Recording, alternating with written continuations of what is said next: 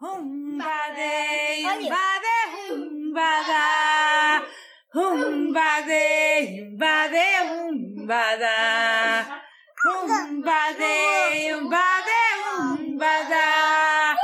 Humbade, humbade, humbada. Olá a todos. Uh, hoje vou falar da minha rotina. Uh, há a rotina nas semanas que eu estou com os meus filhos e as semanas que eu não estou com os meus filhos. Talvez eu comece pelas semanas, pelas semanas em que estou com os meus filhos e, e são dias de escola normais. Então, uh, eu acordo, eu normalmente esteja com eles ou esteja sem eles, eu acordo por volta, pelo menos nos últimos tempos, o que tem acontecido, tipo a um quarto para as quatro da manhã, por volta dessa hora estou a acordar. Tenho outras fases em que acordo hum, tipo 5 ou 5 e meia, mas ultimamente tem sido 3 e 45, 4 da manhã. Então, uh, eu acordo a essa hora, uh, imediatamente uh, posso ficar uns minutos de ainda deitada no escuro, mas uh, eu sei que se fico deitada no escuro, sem me sentar em posição de meditação, mesmo que eu tenho sempre uma almofada de meditação ao lado da cama, para eu não inventar desculpas para não meditar. Então uh, basta-me puxar a almofada, mas às vezes. Uh, como não me apetece sentar-me na, na, almofada de meditação, eu encosto-me à cabeceira e, e fico sentada a, a observar os meus pensamentos, porque se eu fico deitada uh, é mais fácil que eu me deixe enredar pela novela dos pensamentos e que eu me identifique com os pensamentos e que eu acho que eu sou os meus pensamentos. Então eu fico a observar os meus pensamentos. Muitas vezes acontece que o pico de angústia do meu dia normalmente é de manhã. Há pessoas que é ao fim do dia ou à noite. Eh, para mim é de manhã. De manhã, eh, nesse caso, o ego, para se vingar de ter estado apagado durante tanto tempo, durante essas horas da noite, enquanto eu dormia, ele vem com muita força. Ele começa quase imediatamente a lembrar-me das coisas em que eu falhei no dia anterior, uh, vai-me colocar, ou então vai-me colocar nos padrões antigos uh, que usei durante anos da vítima, portanto, ou do ou da vítima ou, ou, ou, da pessoa ou do perseguidor ou da, da má. E portanto, ou vou para a culpa ou vou para a vítima, e então, se eu me sentar, eu já consigo observar isso e perceber que são apenas padrões, movimentos da, da minha cabeça que se associam Uh, portanto, movimentos da minha cabeça que se traduzem em pensamentos negativos e que depois se associam a determinadas sensações no corpo uh, e que me querem fazer acreditar naquelas histórias. Então, há dias em que é mais difícil eu não me misturar com essas histórias e eu de facto não me sentir vítima, pelo menos durante um período, uh, aquele período de algumas horas durante a manhã. Uh, e há outros dias em que é mais fácil, em que eu já consigo sorrir para os meus pensamentos e deixá-los estar, sem interferir, sem julgar, mas sabendo que, que eu não sou isso, que isso são, esse é apenas um padrão antigo. Uh, então, no fundo, essas horas que eu uso, eu, eu não uso despertador, não é? Mas acordo naturalmente, porque também me deito muito cedo. Uh, essas horas que eu uso, eu uso para, uh, portanto, até eh, se a casa toda está a dormir, eu tenho pelo menos 3 horas, 3 horas e meia, até que eles acordem, até que os miúdos acordem, e eu já não sou apanhada desprevenida quando eles acordam, eu já tive uma preparação para mim, já me consegui distanciar, já fiz essa esse trabalho de me distanciar de, da personagem, a minha parte divina fica mais. Uh, a, a, a, é ela que uh, vai para a frente e, e eu deixo a personagem nos bastidores. Se eu acordar ao mesmo tempo que eles, é mais fácil que a personagem Marta, portanto, a, a, a pessoazinha, Uh, com os seus padrões do costume de anos e anos e, e que transporta em si a, a, a, a, sua linhagem feminina e os seus antepassados, o inconsciente feminino, uh, todos esses padrões que é a minha intenção quebrar. Uh, de repente eles, eles estão ativos e de repente eu fico mais reativo. Os miúdos dizem qualquer coisa que me enerva e eu de repente reajo, caio na armadilha Uh, e depois ir para aquele ciclo, sigo os padrões, depois fico arrependida, depois uh, e de repente, como eu estou reativa, eles também respondem, e depois de repente está tá, tá instalada a, a confusão. Uh, e, e, o meu objetivo é fazer essa higiene antes deles acordarem. para eu própria não, não ser uma presa fácil para a minha parte pessoa eh, que quer comandar, para o meu ego que quer comandar, porque o ego quer estar sempre no centro das atenções e então está sempre a fazer pequenos dramas. Então eu encosto-me e fico só assim um bocadinho a observar. E depois, uh, das duas, uma, amanhã pode acontecer uh, com algumas nuances, que é ou eu puxo uma almofada e sento-me a almofada de meditação e sento-me e posso ficar entre 10 minutos a uma hora e um quarto, uma hora e meia, sentada quieta a meditar, só observar, observar. Na, no meu tipo de meditação que eu faço, eu não tento não pensar. Eu simplesmente, porque de cada vez que eu tento não pensar, os pensamentos ficam com raiva e vêm em dobro.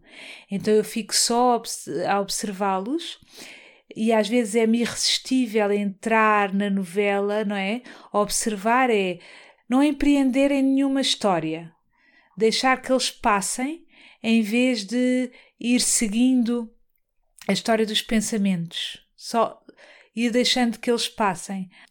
Então, uh, o que eu percebi por experiência própria foi que, mesmo uh, uh, eu, eu, fui participante de retiros uh, inscrevia-me em retiros de todo o género, portanto, tive, ouvi uh, orientadores de todo o género uh, darem o seu parecer do que era a meditação. Mas de facto foi quando eu resolvi fazer meditação à minha maneira que eu comecei a ver progressos e comecei a ver que encontrava paz. Então, se eu me sentasse e não tentasse nada, eu não tentava nada, é só. Vêm pensamentos, vêm pensamentos. Então eu, eu só me permitir fazer isso sem uh, me culpar porque não estou a fazer o que o professor espiritual me, me mandou, eu, eu vejo que a seguir a essa meditação, seja de dois minutos, seja de uma hora e meia, eu, eu, eu sinto que houve progresso, eu já não sou a mesma, mesmo que eu esteja emaranhada nos meus pensamentos. Uh, ou seja, eu estar. Um, sentada, só o facto de eu estar sentada, só o facto de eu me ter treinado o suficiente para já não sentir uma culpa enorme por não fazer nada enquanto estou a meditar, porque isso é outra neurose do, do ocidental, é que não sabe não fazer nada, fica com muita culpa, como assistimos aos nossos pais sempre a fazerem coisas, e nós temos a crença equivocada em relação à vida de que a vida deve ser constantemente cumprir coisas para fazer. E quando não estamos a fazer, sentimos que não estamos a justificar a, a nossa existência. Portanto, quando não estamos a arrumar a casa, a trabalhar, a cozinhar, sentimos que somos inúteis, porque foi isso que muitas vezes o, os nossos pais insinuaram em relação a nós e os pais deles eh, insinuaram em relação aos nossos pais, de que nós somos culpados se não estivermos a ser úteis. E utilidade para eles é estar sempre a fazer coisas. Então, estarmos sentados em meditação, mesmo que sejam dois minutos, causa alguma culpa e o ego fica tão frustrado que começa logo a dizer-nos: então, mas porquê é que não vais? Uh, devia estar a, a, limpar o frigorífico, visto ontem que estava sujo. Então estás aqui parada quando devias responder àquele e-mail, devias ir não sei onde, e, e torna-se um inferno muito grande. Então, eu uh, já treinei o suficiente para já não sentir, já me descondicionei o suficiente de toda essa tagarelice e, e, eu já considero que não é uma perda de tempo uh, eu estar parada. Então isso já é uma vitória tão grande que eu não vou exigir mais nada ao meu sistema que não seja estar quieta e parada. Aliás, até já me acontece que quando eu estou a fazer coisas, é aí que eu sinto que estou a perder tempo. Mas isso são outros 500. Então, eu fico sentada e só observar. E há vezes que. E vou só observando uh, aquilo que acontece. Há vezes em que eu me consigo desconectar desses pensamentos, há, há outras vezes que, eu, que é me irresistível enamorar-me desses pensamentos e eu respeito isso. Talvez o meu sistema ainda precise sim de pensar, de se angustiar, de sentir culpa, então eu respeito isso. Então, amor próprio também é respeitar esses processos. Então eu já percebi que quando eu exigia demais de mim, depois eu tinha tendência a fazer um movimento oposto e a boicotar-me. Então tem que ser eh, um equilíbrio delicado. Então eu sento posso me sentar a meditar, ou então às vezes eu noto que eu estou, quando eu acordo, estou tão acelerada que vai ser nocivo se eu ficar a meditar. Então fica, fica aqueles encostada à cama dois minutos, cinco minutos, dez minutos, nunca é, é, menos do que isso, mas não fico formalmente, não chego a puxar a minha almofada para meditar porque hum, vou ficar irritada. Então eu respeito isso, então eu tenho que fazer alguma coisa. Uh, e eu respeito isso, até que haja o desmame deste condicionamento uh, da sociedade em que vivemos, eu tenho que respeitar a cultura que ainda corre no meu sangue. E há dias em que é impossível não. Uh, não estar acelerada, seja por questões hormonais, seja porque a lua teve assim ou assado, seja pelo que for. Uh, então eu também tenho o hábito de eu tenho sempre na minha mesa de cabeceira um caderno daqueles de capa dura e uma caneta.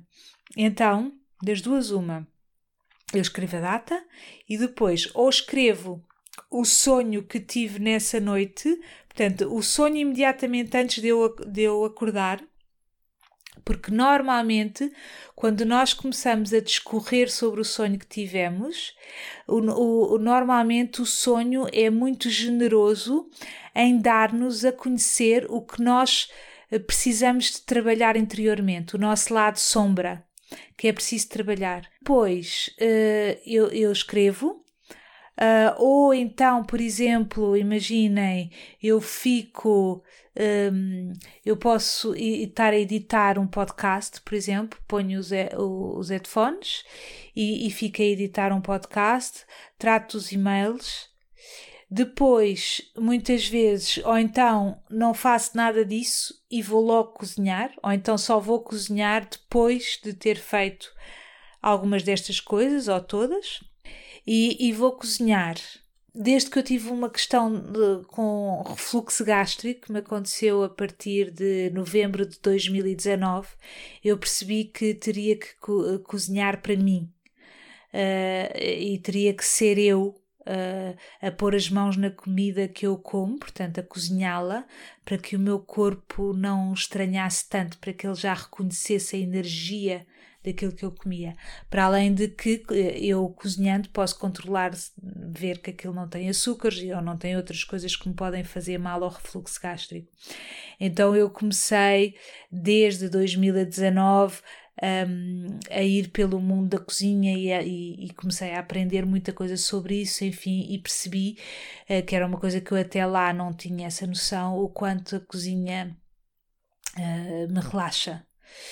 Uh, então, eu tento cozinhar pelo menos uma coisa por dia, porque eu de antes, quando eu, eu, entrei pelo mundo da cozinha, depois fico um bocadinho obsessiva com as coisas, eu era capaz de ficar 10 horas na cozinha. Uh, ou então só parava de cozinhar para dar consultas e depois voltava a cozinhar. Então obriguei-me a, a, a fazes uma coisa por dia, ou fazes a sopa, ou fazes a tua granola, ou fazes os hambúrgueres vegetarianos, ou fazes porque senão eu não eu, eu vou continuando a cozinhar, eu vou ficando ali, eu vou ficando ali. Então, eu faço uma coisa por dia e depois uh, também cozinho uh, a, a, comida deles. Uh, durante muito tempo eu tentei que eles comessem aquilo. Eu divorciei-me há oito anos. Uh, tenho um filho, o meu filho mais velho tem 18 anos, e eu, desde que me divorciei, ganhei uma maior consciência da alimentação. não, sou praticamente vegetariana, apesar de não me obrigar a nada, e por isso sei lá, já não como carne para aí há um ano, mas se me apetecer muitas vezes, muito, muito, uma, uma vez comer carne, eu como. Só que o que acontece é que normalmente não me apetece.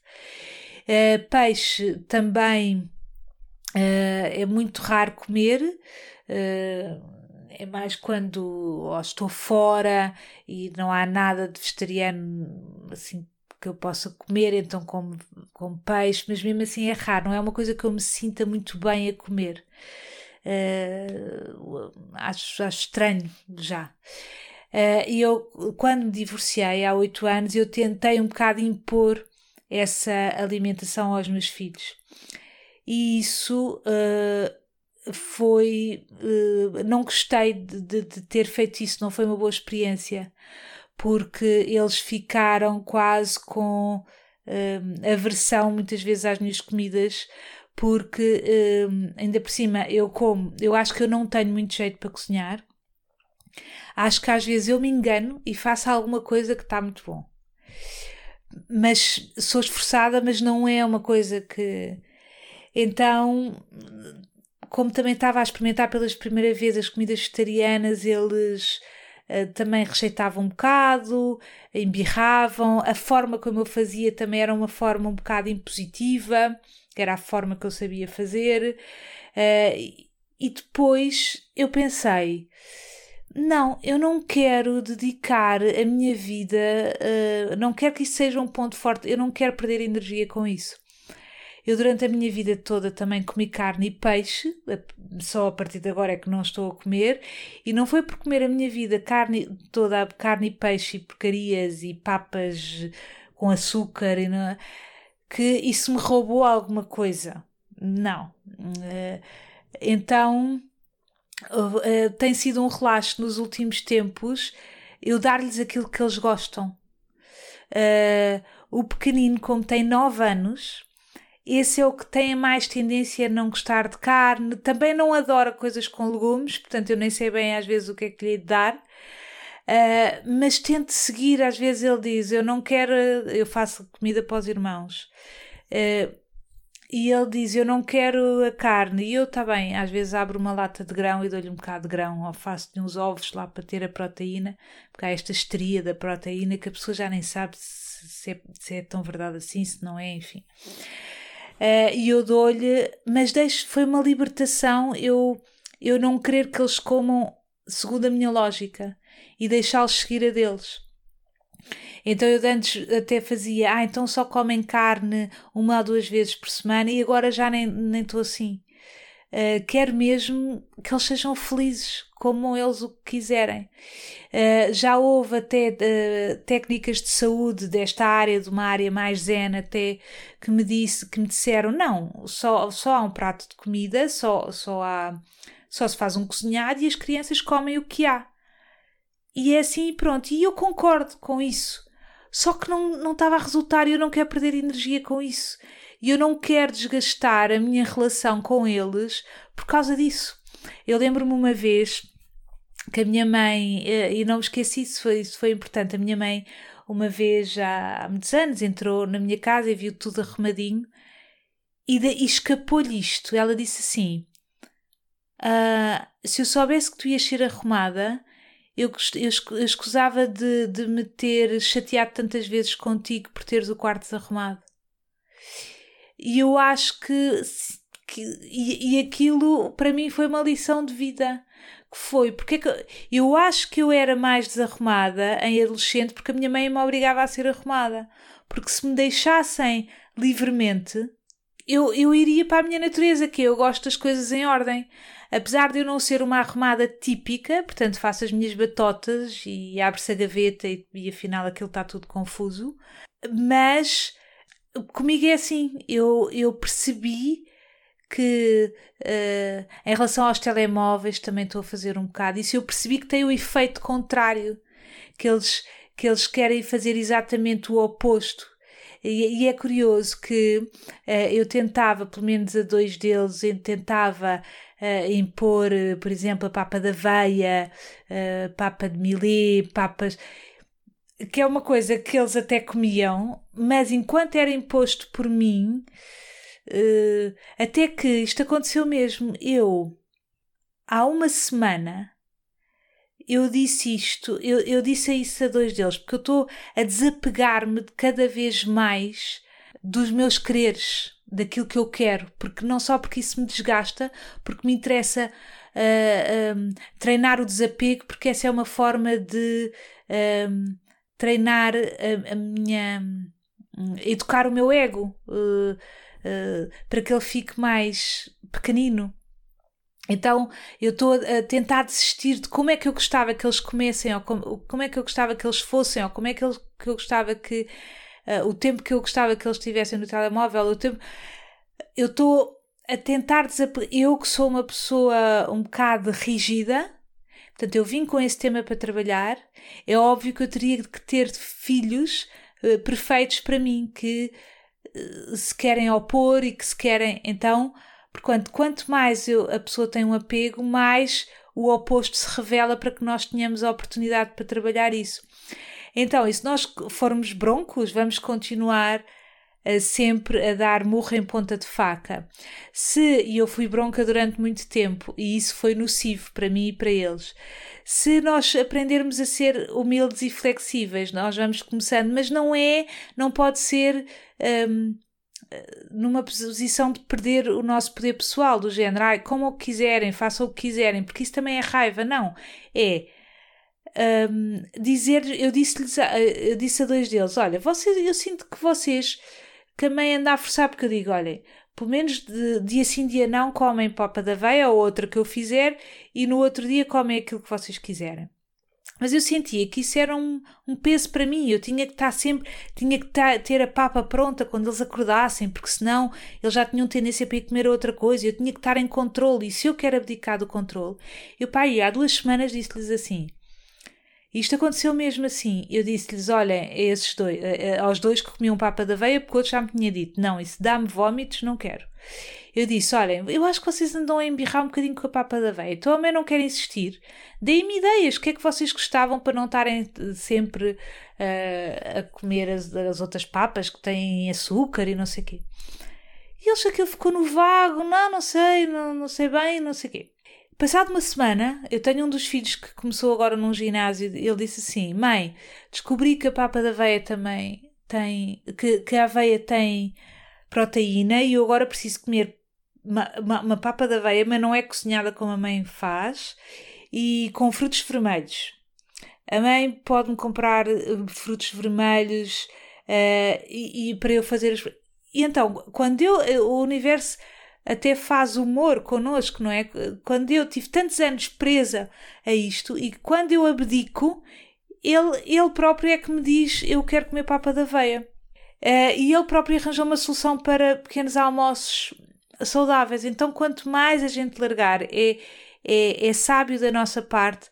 E uh, aprender a largar. E outra coisa que eu também não queria era ficar com a sensação como é que eu hei de dizer? Eh, eu, eu não quero que eles cresçam a achar que eu tenho um desgosto deles uh, não comerem aquilo que eu gostava que eles comessem, deles não fazerem aquilo, deles não pensarem como eu penso. De, eu, eu não quero isso. Então eu não me quero desgastar com isso. Aliás, porque o meu foco é um trabalho interior tão forte que eu preciso toda a energia para o fazer. E eu sei que se eu fizer de forma séria, eu estou a elevar a minha energia ao ponto deles também beneficiarem. Fico menos embirrativa, fico. Enfim, então fazendo as contas.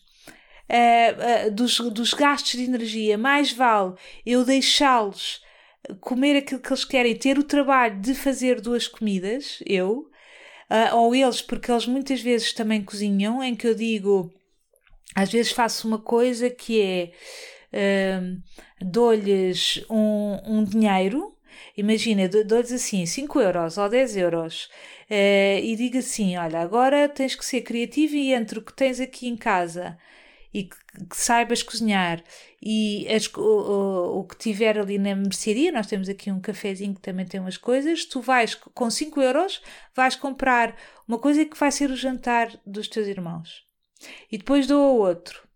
E, e quando eles eram mais novos, um tem 15, um, um 18, outro tem 9. Aos mais velhos, quando eles eram mais novos, eu ensinei-os a fazer as coisas, não é? O arroz, o esparguete, dá trabalho ensinar, eh, porque ao princípio sujam tudo, enganam-se, não sei o quê, mas depois é uma libertação, porque nós mulheres assim podemos sair da vítima, que é aquele clichê de estarmos sempre a queixarmos que é tudo eu, tudo eu, e, e damos uh, munições aos outros para poderem fazer e para a gente poder dizer: olha, à segunda-feira cozinhas tu, à, à quinta-feira cozinhas tu, aos outros dias cozinho eu Uh, e pronto, às vezes também, uh, quando também já aprendi uh, a tentar não ser a super mulher e a encomendar comida, muitas vezes eu um, vou buscar a comida deles a um restaurante aqui perto e, e, escolho mesmo as coisas que eles gostam. Às vezes tento que seja mais, ve mais vezes peixe, porque também gostam de peixe, então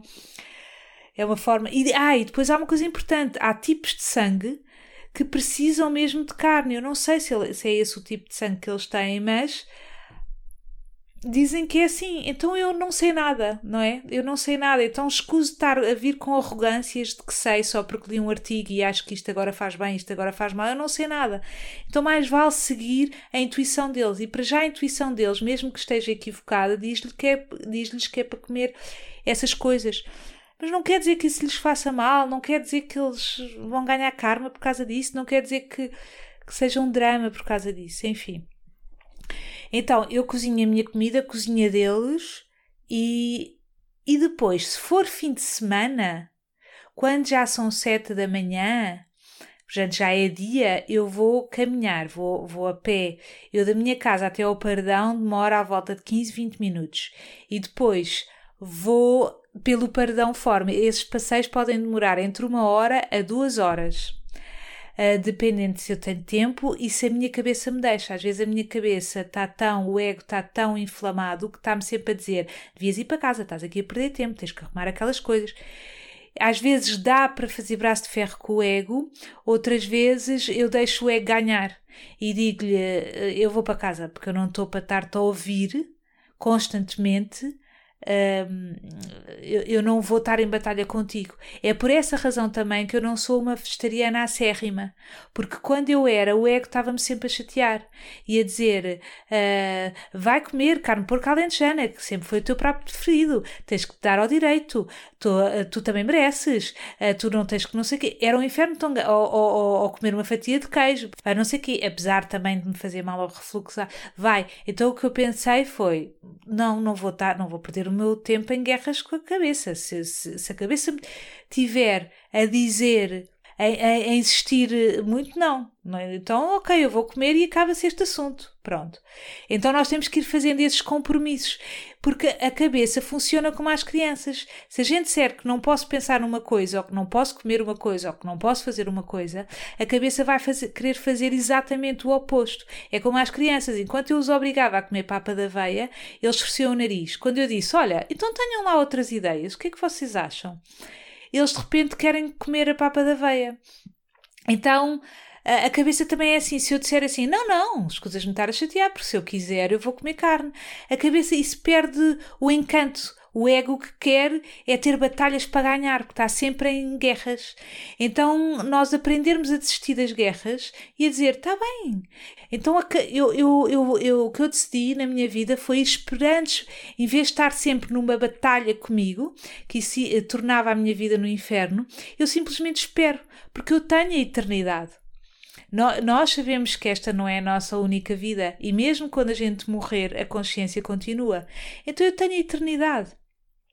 Então, está bem. E, e, quanto mais eu, eu, eu saí do comando e deixei e entrego ao universo um, a, a, a minha vida, mais ele é generoso, menos tirano, menos tirana fica a minha cabeça porque eu já não estou a lutar contra ou compulsões ou, ou pequenos vícios ou Está uh, bem, é o que for. Então agora vou fazer esta asneira e depois. Um, só, só, por exemplo, com a comida eu noto isso, por causa da questão do refluxo gástrico, que as doenças que, que, nós atraímos são sempre uma benção disfarçada. Parece que é uma coisa má, mas é uma benção disfarçada que nos vem, são grandes professores.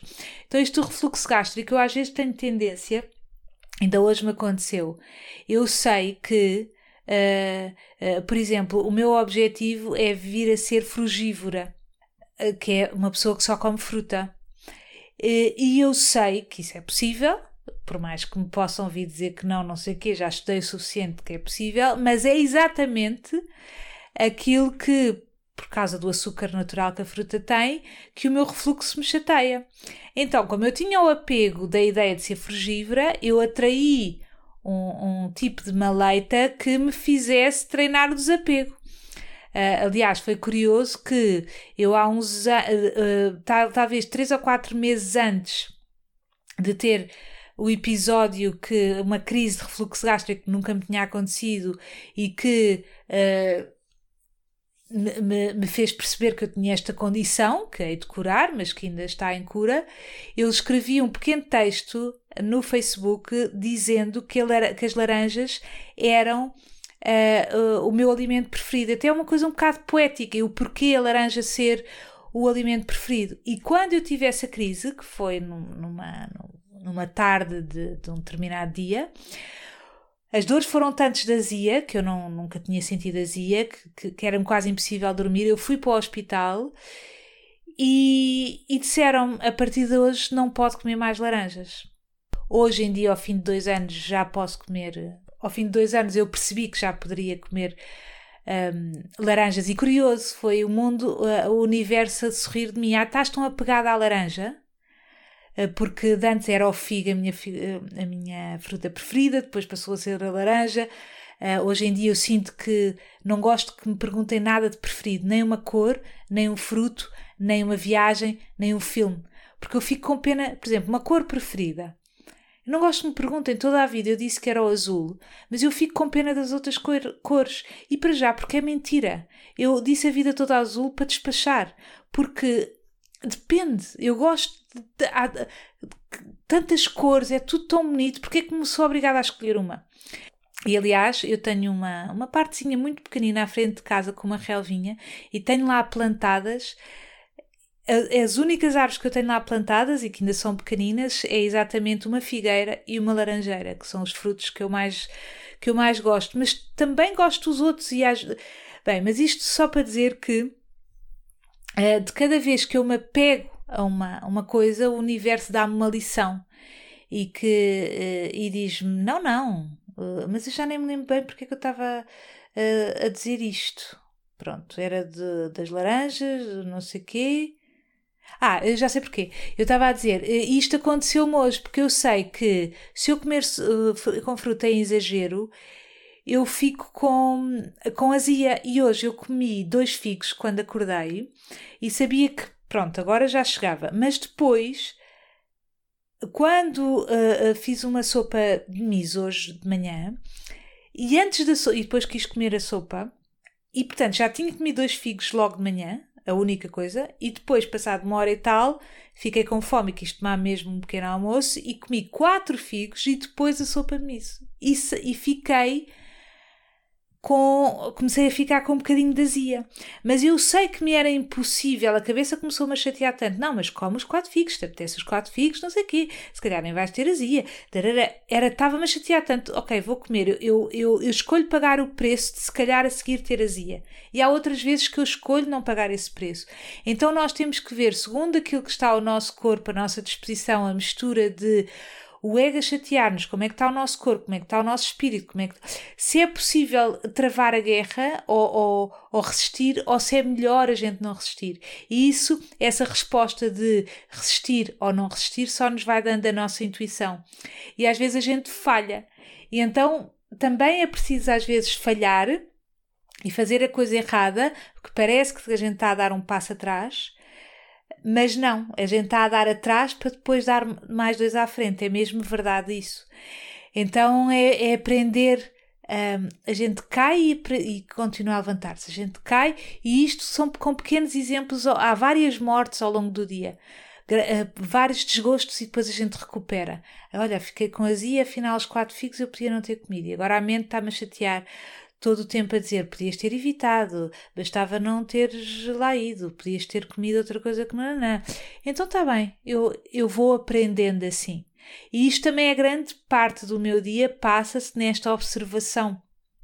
Nesta observação, porque diz-se que quanto mais a gente, o que eu fui lendo e aprendendo e estudando do que nos dizem os sábios, é que quanto mais nós aprendermos um, uh, como é que funciona a nossa mente, um, e qual é o jogo da mente, o que é que ela está a querer brincar connosco e a, enfim, uh, mais nós vamos começando a perceber que nós não somos ela. Então eu observo isto, olha, a mente agora a chatear-me com isto, olha, agora este arrependimento, olha, agora eu a sentir-me o máximo por causa disto, olha, agora eu a ter, estou no mundo da dualidade, eu a cair outra vez, eu estou-me a sentir o máximo e agora estou-me a sentir um nojo e um, a pior pessoa do mundo. Então, quanto mais eu observar isso, sem achar que eu sou isso, mais eu saio de fora e sou o terceiro elemento que observa. E há outras vezes que eu não posso estar como observador, eu tenho que ser aquilo que eu sinto. Então é este jogo que é, uh, muito da minha rotina é observar isso, observar, e é nisso que eu gasto muita energia, a quebrar padrões. Interessa muito quebrar padrões. O facto, por exemplo, de, eh, de eu ter, vindo de uma, de uma família típica desta cultura de, latina, de gritos, de confusões, e, por exemplo, estar a fazer diferente e aprender, porque eu antes achava que era assim porque foi assim que eu vi as mulheres da minha família e da minha vida. Eu achava que como as minhas tias gritavam com, com, com, os filhos, a minha avó via a minha avó nervosa aos gritos, a minha mãe ficava enervada. Uh, eu achava que ser mulher era isso, que nós temos filhos e depois enervamos e começamos aos gritos. E depois comecei a sentir que aquilo não era civilizado. E depois comecei a sentir que, apesar de ser o meu padrão, o meu impulso de sentir uma raiva, de. Ah, Estão a ver? Eu via que isso era o meu ego muito exaltado. Então eu comecei a perceber que uh, queria fazer diferente. Então, às vezes, eu observo que ainda há essa raiva histórica no meu inconsciente que está aqui, que eu quero embirrar e que quero. Eu posso senti-la mas simplesmente ficar calada e fazer diferente, não é? Enquanto de antes, imaginem, eu via uma mochila no chão e dizia, já vos disse que não quer mochilas no chão, não, não. mas isto é muito clichê, não é? Mas porquê que eu, porquê que eu estou a dar o meu poder a uns miúdos que deixaram uma mochila no chão? Eu de repente, estão a ver, estão a perceber isto, que é... Um, eh, coitada da minha mãe, não é coitada, é tipo o desrespeito que pode haver de uns filhos perante uma mãe que perde o norte por causa de uma mochila no chão.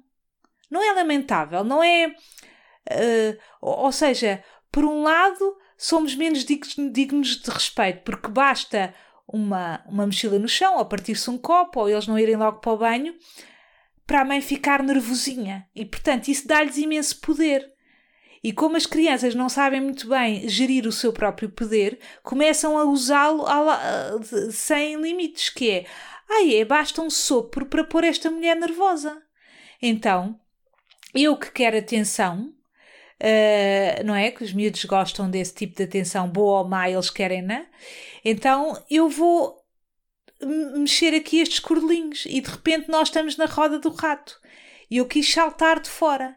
Então, aprendi a calar-me e aprendi a,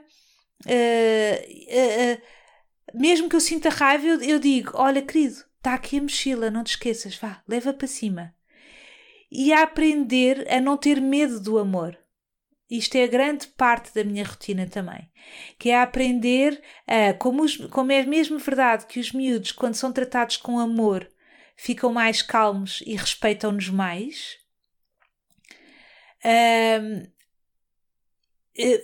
inevitável que eu comece a receber amor, mas eu sinto-me mais confortável, durante muitos anos senti-me mais confortável num ambiente de guerra, ou de tensão, ou de sarcasmo, ou de. Estão a ver? Então, aprender a receber amor, eu às vezes estou a mudar este tipo de padrões em mim e fico com dores no corpo. Reparem, porque as nossas células muitas vezes estão habituadas um, um, a dor, a sofrimento, a determinados padrões e a dor é viciante, o sofrimento é viciante, enquanto a felicidade não nos dá chão, é uma coisa que não tem história, a felicidade é é só ser, é só existir. A felicidade é como um gato, faz companhia. Temos sempre aquelas nossas historinhas, os nossos pequenos dramas. A gente vai para a cama e estamos a pensar nos pequenos dramas. Estamos ao longo do dia e estamos sempre num transe com os nossos medos em relação ao futuro, uh, os remorsos em relação ao passado ou as mágoas em relação ao passado. Portanto, é uma companhiazinha. Fazer o desmame disso e ir largando todas essas histórias que contámos a nós mesmos e que nos afeiçoámos, a história da vítima ou a história da pessoa, do tudo eu, tudo eu, não é? Nós começarmos a tratar, a, a, a ser amorosos em casa, mas ao mesmo este jogo entre eu sou amorosa, mas ao mesmo tempo sou firme, porque eu também passei por isso, passei por ser a pessoa rígida, para depois ser a pessoa amorosa em que deixo que eles façam tudo e que eles perderam esse norte e porque não queria condicionar os meninos e que não vou traumatizar os meninos, não vou condicionar os meninos. E de repente eu era perdi o meu poder pessoal. E uh, a questão do refluxo gástrico uh, é exatamente na zona do chakra do poder pessoal, portanto é a válvula nesta zona na boca do estômago que fica aqui debaixo do peito que fica laça Uh, e isso foi um, um, uma grande lição para mim. Portanto, eu ainda estou a curar, encontrar um equilíbrio entre a antiga Marta rígida e inflexível e a Marta zen e amorosa, encontrar um ponto de equilíbrio em que eu não posso abandonar por completo a, a, a, Marta, que eu, a, a minha personalidade, porque também pode fazer parte do meu encanto alguma uh, inflexibilidade, porque isso também também faz parte dos meus nervos, as minhas irritações, as minhas. Estão a ver? Eu que fiz espetáculos de humor uh, durante, tanto, durante alguns anos, não é? E diz que o humorista é uma pessoa que para, que, para ser humorista, tem que estar sempre meio irritadinha com as coisas que, que acontecem, tem que estar sempre a ver o ridículo das coisas ou as enervações, seja por que razão for, existe isso em mim. Então isso faz-me também um bocado inflexível, um bocado às vezes mal feitio. E, e eu hum, também me cansei de negar isso como se isso fosse terrível. Então, mas também não quero ficar escrava disso porque isso me tornava infeliz. Então, encontrar um meio termo entre essa raivinha, entre esse feitiozinho e uh, a doçura e o deixar entrar o amor porque deixar entrar o amor nas nossas vidas às vezes dói. E mudar padrões e para mudar de uh, tira daqui a mochila, já disse, para olha, querido, olha a mochila, leva para cima, que, que é para não termos aqui coisas na entrada ou não termos coisas aqui no corredor. Mudar isto, porque depois ele também vai ser doce a falar comigo e tudo muda. Isto, parecendo que é uma coisa uh, normal e fácil, não é deixar o amor entrar. Uh, houve uma vez uma frase que eu li, agora não me lembro do nome da autora, não é portuguesa, mas uh, e, e, que é qualquer coisa assim. Deixar o, o, amor entrar, principalmente para quem vem de um, de, um, de um passado abusivo, é das coisas mais difíceis que há, mas é das coisas, das poucas coisas pelas quais vale a pena lutar. Eu vou voltar a repetir: deixar o amor entrar, principalmente para quem vem de um, de um, passado abusivo, é das coisas mais difíceis que há, mas é das poucas coisas pelas quais vale a pena lutar.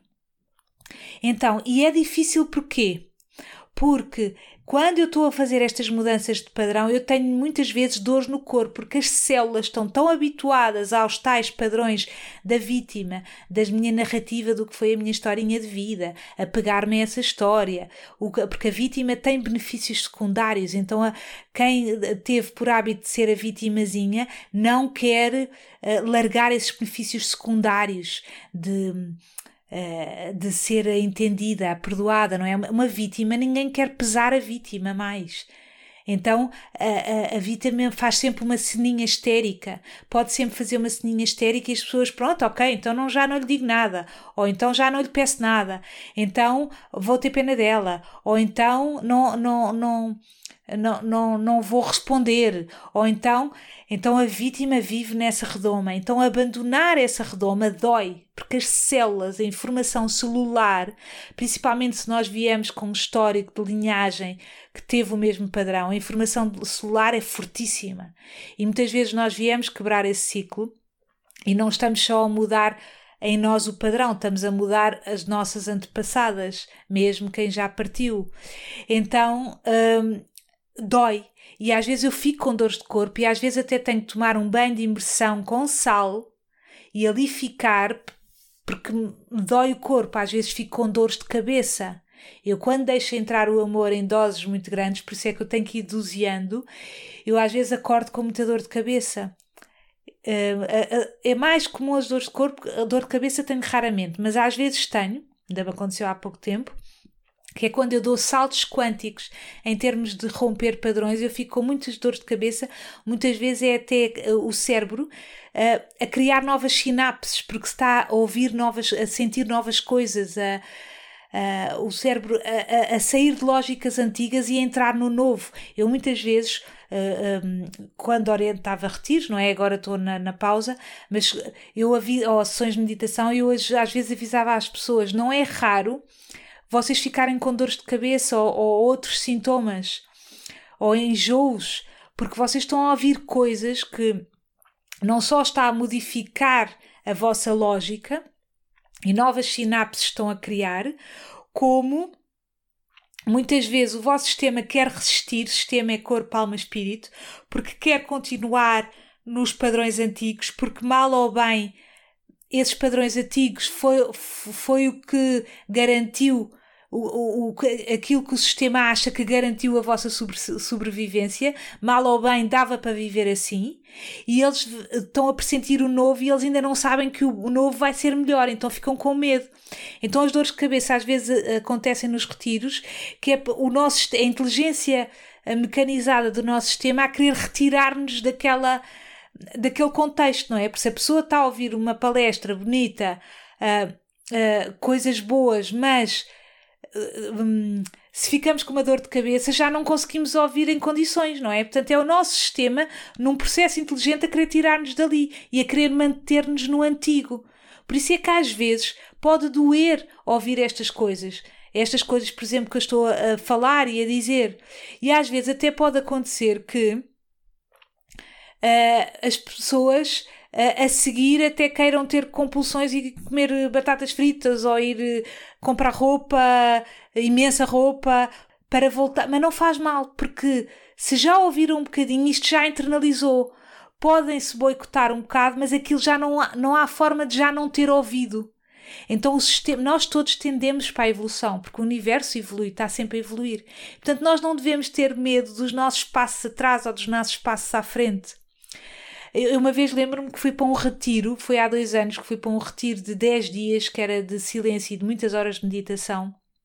E os primeiros, os primeiros dias era só silêncio.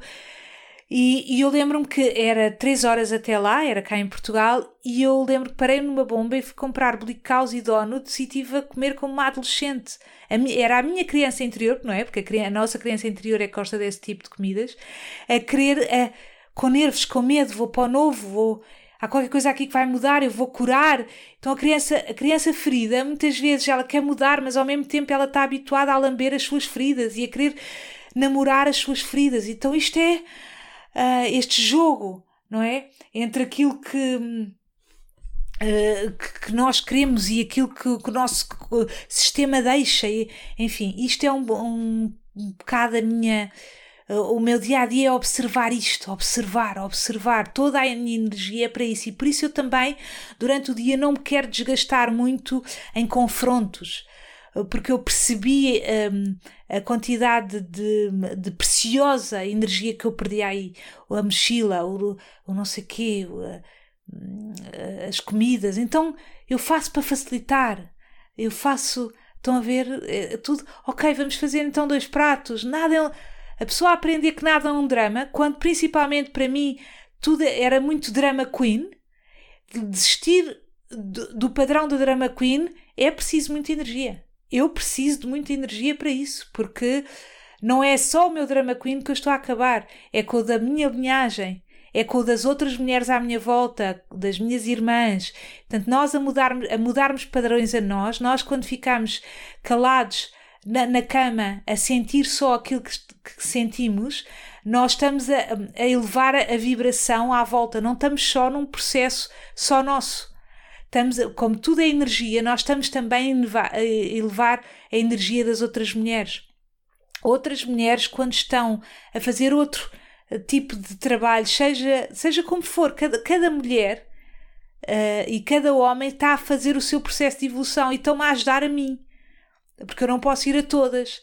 Então, quando eu tomo banhos de imersão para mudar padrões, eu não estou a dar banho só a mim a mudar as minhas células de cada vez que eu evoluo, essa energia sente-se mesmo que, que eu esteja apenas a passar na rua, porque se vai sentir essa energia, ou eu estando aqui a falar. Eu, a, é, é, a energia que eu estou a, a emanar já é uma energia de quem já fez essa transmutação alquímica. Então o que vai passar para aí, imediatamente a vossa energia também eleva. Então estes trabalhos, o isolamento que eu preciso é exatamente para recolher toda a energia para mim. Eu perder pouco tempo com a logística da vida é exatamente para, eh, para fazer estes processos para mim que depois, inevitavelmente, o amor que eu vou recolhendo para mim, inevitavelmente se vai espalhar à minha volta. E, portanto, isto nunca são processos egoístas. Antes, pelo contrário, o melhor que nós temos a fazer pelo mundo. Há aquela frase do Rumi que eu gosto muito que diz assim: Dantes eu era inteligente e queria mudar o mundo. Agora eu sou sábio e quero mudar-me a mim. Então, nós, quanto mais sabedoria vamos tendo, nós vamos percebendo que quando nós nos mudamos a nós é, é o ato mais generoso que nós podemos eh, ter com os outros. Quanto mais eu tomo, uh, uh, quanto mais eu deixo entrar o amor em mim, mais eu posso beneficiar os meus filhos e mais a guerra vai acabar aqui. Então eu. Mas de cada vez que há um momento amoroso, ainda me dói, ainda me.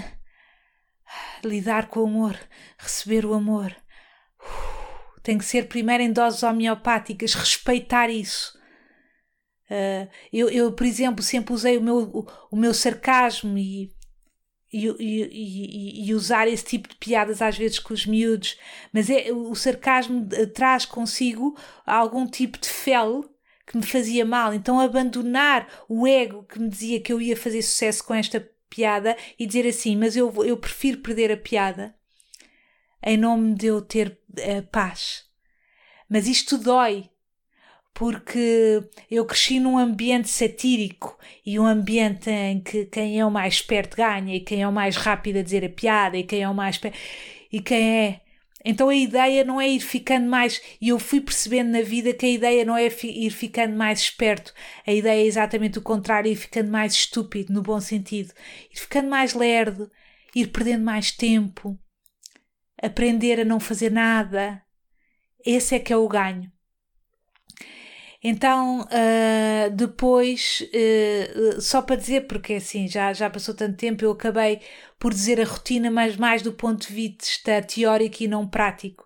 E por isso, olha, paciência. Mas só para resumir, eu depois levo, levo, uh, uh, levo o mais uh, pequenino à escola, ou então eu tenho aqui uns vizinhos que também têm os filhos na, na mesma escola e eles levam-nos, um, ehm, levam-no, e depois eu dou consultas, e depois o mais pequenino ou chega da escola com os vizinhos ou eu vou buscar a ele Portanto, aí já dei as consultas. Às vezes, portanto, eu vou. Uh, uh, o Miguel chega para aí quatro e meia, cinco. Às vezes acontece nas semanas que eles estão comigo. Um, uh, eu dar uma consulta ainda às seis, portanto, eu não dou mais do que três, quatro, vá cinco consultas por dia. Agora abri que se posso eventualmente dar cinco Uh, porque, como nas semanas que estou sem eles, resolvi não ter pacientes nessas semanas durante uns tempos, porque eu vou fazer retiros solitários quando estiver sem eles, portanto, sem telefone, sem pacientes, sem trabalho, e portanto, uh, aumentei um bocadinho nas semanas que, eles, que eu estou com eles, portanto, na, enquanto eles estão na escola.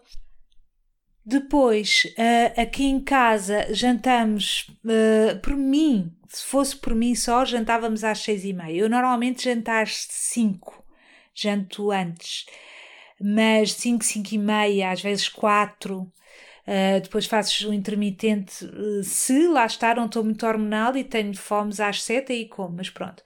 Jantávamos às seis e meia uh, e eles, mas eles refilam um bocado, mas eu, eu às vezes digo, olha, mas em Londres, digo isto só porque nunca vivi em Londres, mas em Londres é às 5 que se janta, ou às 6, para eles acharem normal, mas eu acho que eu não os convenço com este argumento. Portanto, por mim jantava-se às 6, mas como eles refilam, às vezes é 10 para as 7, por aí. Eles estão sentados a jantar e eu estou a aquecer as comidas, enfim, e não me sento com eles, mas estou por ali.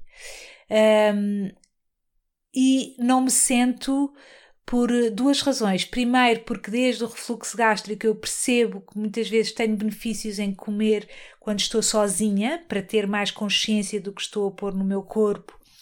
Depois, porque quando, como eles estão numa fase, às vezes que ainda discutem, muitas vezes para mim é nocivo estar ali sentada a gerir pequenas quesílias enquanto como e depois eh, uh, aquilo enerva-me e pronto. Então, como eu tenho que estar mais centrada uh, uh, enquanto como, como antes. E então estou ali e às vezes até consigo, se eles estão mais a embirrar, para mim é mais fácil gerir de fora enquanto estou ali no fogão e vou, é?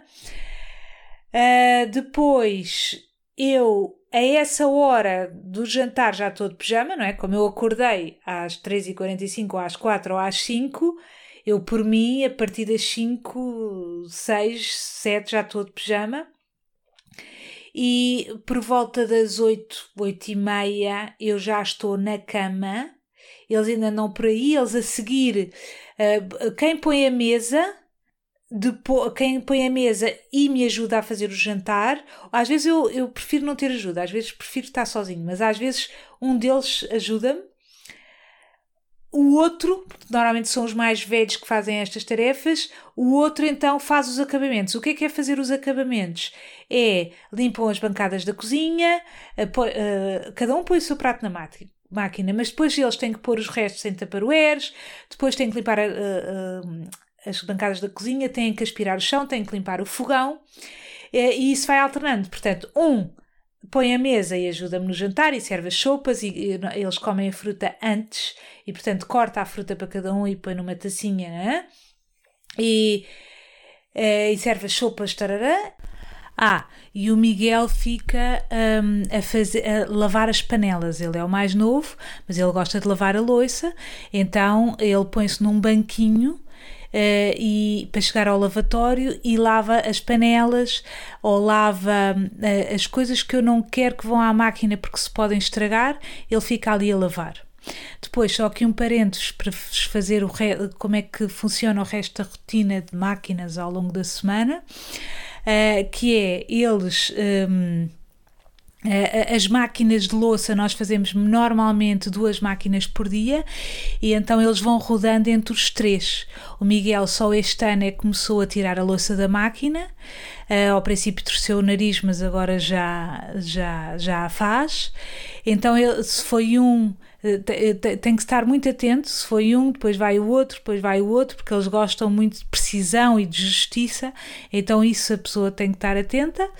E, e eu depois sou daquelas que vai ver, os dois mais velhos já não é preciso, mas com o Miguel, se os talheres de peixe ficaram mesmo separados dos talheres de carne, se, uh, se os taparoeiros estão com tampa, se vejo com os três, uh, se as coisas estão bem arrumadas para não ser uma ajuda ajuda a fingir, não é?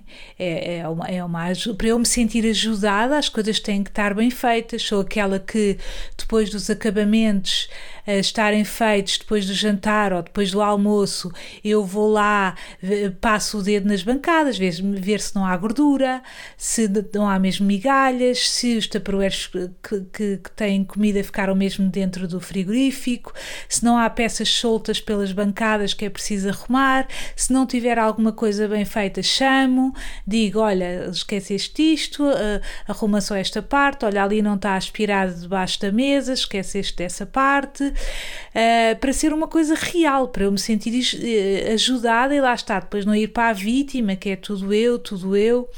Pronto. Uh, depois, as máquinas de roupa. Uh, Normalmente é o Pedro que separa a, a, roupa suja, a, escura da roupa branca, depois leva essa roupa até à máquina, depois, como eu tendo três rapazes, às vezes há nódoas difíceis, ele olha para cada peça, põe o spray das nódoas uh, em cada nódoa põe a máquina lá dentro, já sabe que tem que, o que é que tem que pôr, o, o pó, depois o amaciador, depois, enfim, sabe isso tudo, põe a máquina a trabalhar, depois, normalmente, isso só fazem os mais velhos, cada um, imaginem que há duas máquinas de roupa por semana, cada um faz a sua máquina, portanto, se um estende esse mesmo apanha essa roupa e guarda para, para, passar, e depois o outro faz outra máquina completa, ou seja, estende essa roupa e apanha essa roupa. Tem que estar tudo muito definido, não pode, haver, não pode estar vago, porque senão eles começam logo a questionar: porque é que sou eu a apanhar esta roupa? Porque eles têm muito esse sentido de justiça. Então não pode haver, chamemos-lhe, buracos na lei. Tem que ser preciso, com justiça. Uh, para... E depois, claro que há coisas que variam, não é? Eu às vezes preciso de uma coisa, está um mais à mão, e se eles perguntam por que eu, eu, eu digo porque sim porque eu agora, porque agora és tu e outras vezes é o teu irmão se ele estiver mais perto. Portanto, há coisas que nós conseguimos organizar semanalmente, um faz uma coisa, outro faz outra alternado, e há outras coisas que já é uh, variável e a criação minha, porque senão se eu tiver constantemente à procura da justiça não encontro, portanto eles têm que ali ter uma margem de, de, de, tem que haver uma criação cá em casa, porque há coisas que são precisas e são soltas, e há um que tem mais jeito para umas coisas, outro tem mais jeito para outras, e por mais que eles não concordem que agora seja ele, tem que se fazer. Uh, Pronto, e depois, por exemplo, se a meia da tarde vão lanchar ou vão fazer uma torrada ou vão não sei o quê, se há alguma coisa fora de lugar, se há migalhas não sei onde, se eu, eu digo, então, mas não, não arrumaste o pão? Olha, hum, eu não quero bocadinhos de torrada hum, dentro da manteiga. Uh, eu não uh, atenção que esta torradeira está fora do sítio detalhes para que ele até para até para salvaguardar a saúde mental das minhas futuras noras ou futuros genros e portanto, enfim, a gente vai fazendo o nosso trabalho. Pronto, isto foi um parênteses de, de, de como é que é o resto da rotina para eu não me esquecer. E depois, no fim, há um que fica a fazer os acabamentos. Enquanto esse fica a fazer os acabamentos, eu venho para o meu quarto, eu visto-me, às vezes até acendo uma vela, tenho uma cómodazinha branca à frente da, da, cama, eu acendo uma vela só para o cheirinho, eu, sou, eu relaxo com os cheiros. Então esse cheirinho, eu fico ali a relaxar e depois eles vão vindo, vão aparecendo. Eu quero, portanto, nos dias de escola, eu quero que eles estejam já de pijama, menos o mais velho, mas quero os outros que estejam de pijama já às oito e meia. Aliás, já quero que estejam logo a seguir ao jantar e depois, muitas vezes, vão para a cama ler ou fazer o que eles quiserem, olhar para o teto, para aí às oito e meia.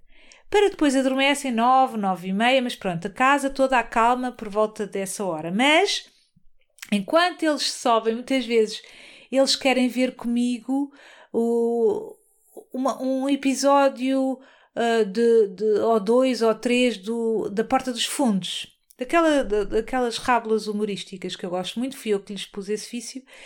Então nós vemos, mas às vezes quando, quando eu ver ecrãs antes de ir dormir já não estou bem. Uh, já, já, não fico, já fico excitada. Então às vezes é assim. E depois há uma que eu também gosto muito, que eles me mostraram e que eu gosto, que é o. Como é que é? Pepe Raso. É assim uma coisa que eles mostram que é um a fazer, é um português, mas faz apanhados na rua. Raso? Já não sei.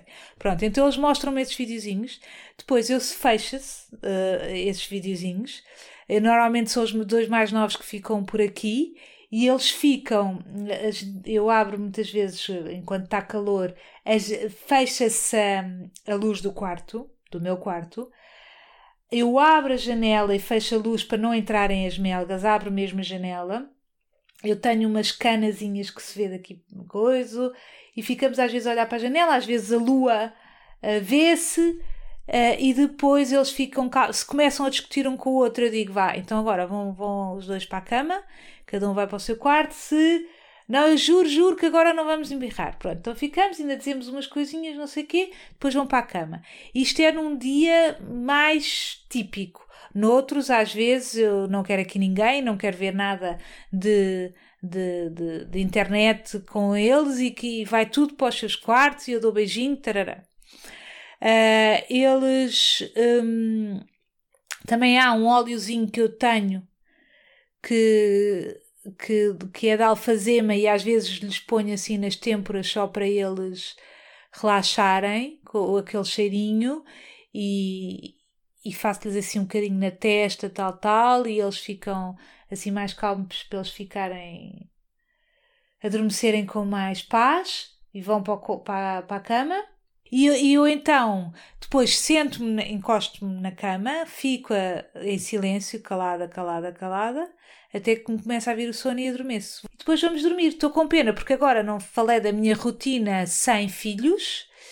Uh, mas pronto, quer dizer, na, na, rotina sem filhos é um bocadinho, ainda por cima, nestas, mas deixem só dar aqui umas pinceladas. Nessa rotina sem filhos, pessoa, eu fico assim um bocadinho perdida no sentido em que uh, agora que decidi não dar consultas nessas semanas, foi um desmame forte, porque eu queria mesmo ficar perdida, eu quero mesmo aprender a não fazer nada, porque esse foi, foi o meu drive, que é cumprir a gincana da vida. Porque eu antes, eu em criança era muito parada, e eu não sabia que isso estava certo. E os adultos da nossa vida vão nos dizendo: então, estás a olhar para ontem, vá, vamos mexer, vai arrumar o teu quarto, faz, acontece. Então eu achei que havia algum. Alguma questão comigo, que eu, que eu tinha algum problema. Então eu, porque eu via as mulheres da minha vida todas eficientes a fazerem muitas coisas. Então eu comecei a tentar fazer muitas coisas porque achei que ser mulher era isso.